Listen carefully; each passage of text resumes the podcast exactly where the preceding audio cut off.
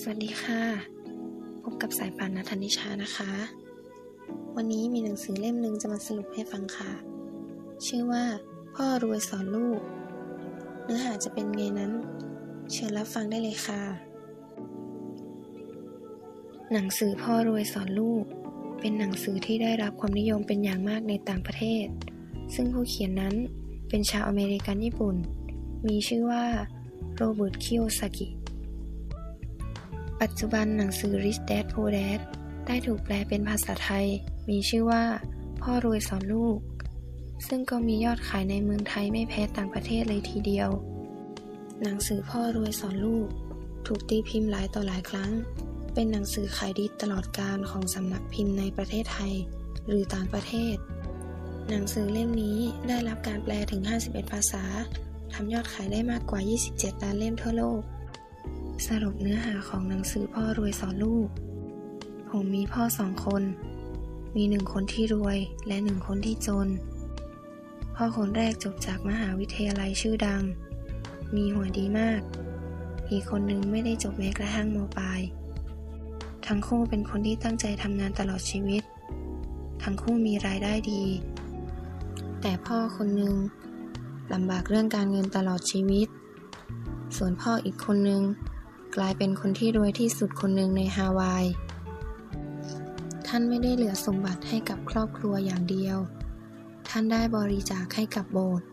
สถานที่สาธารณะต่างๆ หลายสิบล้านดอลลาร์ ส่วนอีกคนนึง เหลือแค่นี้สินเท่านั้น ผมเกิดที่ฮาวาย เป็นคนเชื้อสายญี่ปุ่น ผมได้รับความรู้จากพ่อที่รวย และพ่อที่จนแตกต่างกันอย่างสิ้นเชิง ตอนที่ผมยังเด็กอยู่ พ่อที่รวยในตอนนั้นยังไม่ได้รวยสำหรับพ่อที่ลำบากเกี่ยวกับการเงินตลอดชีวิต ในตอนนั้นก็ยังไม่ได้จน ตอนที่พ่อทั้งคู่ยังหนุ่มอยู่ ต่างพยายามเลี้ยงลูกและครอบครัวอย่างเต็มที่ การที่มีพ่อสองคนทำให้ผมได้เรียนรู้ความแตกต่างจากพ่อทั้งคู่ ผมจึงต้องคิดและวิเคราะห์ ข้อแตกต่างของพ่อทั้งคู่ พร้อมๆกัน ในที่สุด ผมจึงรู้ว่า ความคิดของคน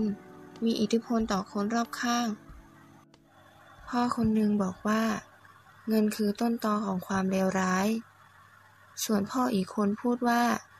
การที่ไม่มีเงินนี่แหละ คือต้นตอของความเลวร้าย พ่ออีกคนนึงชอบพูดติดปากว่า ไม่มีเงินซื้อสิ่งนั้นได้หรอก ส่วนพ่ออีกคนนึงพูดว่า ห้ามพูด ต้องคิดว่าจะทำยังไงให้หาเงินมาซื้อสิ่งนั้นได้ เพราะทั้งคู่มีความคิดที่แตกต่างกันสิ้นเชิง พ่อจนชอบพูดว่า คนรวยควรจะจ่ายภาษีเยอะๆ เพื่อช่วยคนจน ส่วนพ่อรวยบอกว่า ภาษีทำร้ายคนทำงาน แต่ช่วยคนที่ไม่ทำงานอยู่สบาย พ่อจนพูดว่า ตั้งใจเรียนเยอะๆ และลูกจะได้เข้าทำงานในบริษัทที่ดีๆ ส่วนพ่ออีกคนพูดว่า ตั้งใจเรียนให้ดีนะลูก แล้วลูกจะมีเงินซื้อบริษัทดีๆ พ่อจนบอกว่า การที่พ่อไม่รวย ก็เพราะว่ามีลูก ส่วนพ่อรวยบอกว่า การที่พ่อรวย ก็เพราะว่ามีลูกพ่ออีกคนบอกว่า เวลากินข้าว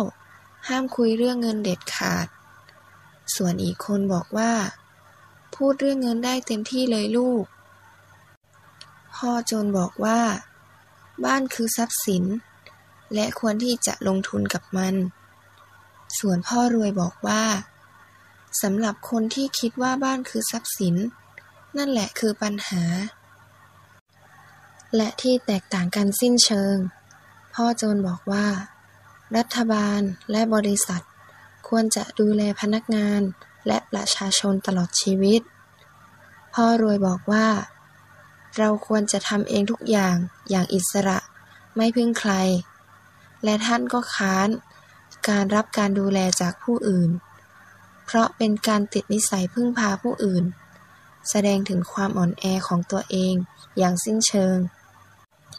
สิ่งที่สำคัญสำหรับท่าน คือการเพิ่มความสามารถในการหาเงิน พ่อจนลำบาก แม้กระทั่งการเก็บเงิน พ่อรวยใช้เงินมากขึ้นเรื่อยๆ ในการลงทุน พ่อจนสอนให้ลูกได้งานดีๆ เริ่มด้วยการเขียนประวัติใบสมัครงานให้เก่ง พ่อรวยสอนให้วางแผนการก่อตั้งบริษัท สอนให้เขียนการวางแผนการลงทุน จากการที่ได้เรียนรู้ จากพ่อสองคนนี้ ที่มีความคิดและความเชื่อที่แตกต่างกัน จึงตระหนักรู้ถึงผลการกระทำที่ส่งผลต่อการใช้ชีวิต ที่แตกต่างกันอย่างสิ้นเชิง เช่นพ่อจนของผม บอกกับตัวเองว่า ไม่เป็นคนรวยอย่างเด็ดขาด และคำทำนายนั้น ก็เป็นไปตามที่เขาพูดเป๊ะเลย ส่วนพ่อที่รวย ก็จะบอกตัวเองอยู่เสมอว่า ฉันคือคนรวย เช่นฉันเป็นคนรวย คนรวยจะไม่ทำแบบนั้น ปัญหาเกี่ยวกับการเงินนั้น มันเป็นแค่เรื่องชั่วคราว ส่วนความจนจะจนตลอดชีวิต พ่อโจนบอกผมว่า พ่อไม่สนใจเรื่องเงินหรอก เพราะเงินไม่ใช่ปัญหา ส่วนพ่อที่รวย ก็จะพูดอยู่เสมอว่า เงินคือพลัง ในตอนนั้น ผมยังเด็กอยู่ ไม่สามารถประเมิน หรือวัดความคิดของคนได้ แต่ผมก็ตระหนักรู้ว่า ความคิดของคนมันส่งผลถึงการกระทำได้มากขนาดไหน จนผมได้รู้ว่า พ่อจนไม่ได้จนเพราะรายได้ แต่จนจากความคิดและการกระทำของเขาเอง เพราะจริงๆแล้ว พ่อคนนี้ก็มีรายได้ดีพอสมควร ความคิดที่แตกต่างกันสิ้นเชิงของพ่อทั้งสองทำให้ผมต้องตัดสินใจให้แน่ชัดว่า จะเลือกความคิดของใครสักคน หนักใจจัง ผมจะเชื่อพ่อคนไหนดี เชื่อพ่อที่รวย หรือเชื่อพ่อที่จนดี แต่ทั้งคู่ก็พูดเหมือนกันเลยว่า การเรียนและการเทรนนิ่งเป็นสิ่งสำคัญ แต่จะเรียนอะไรล่ะ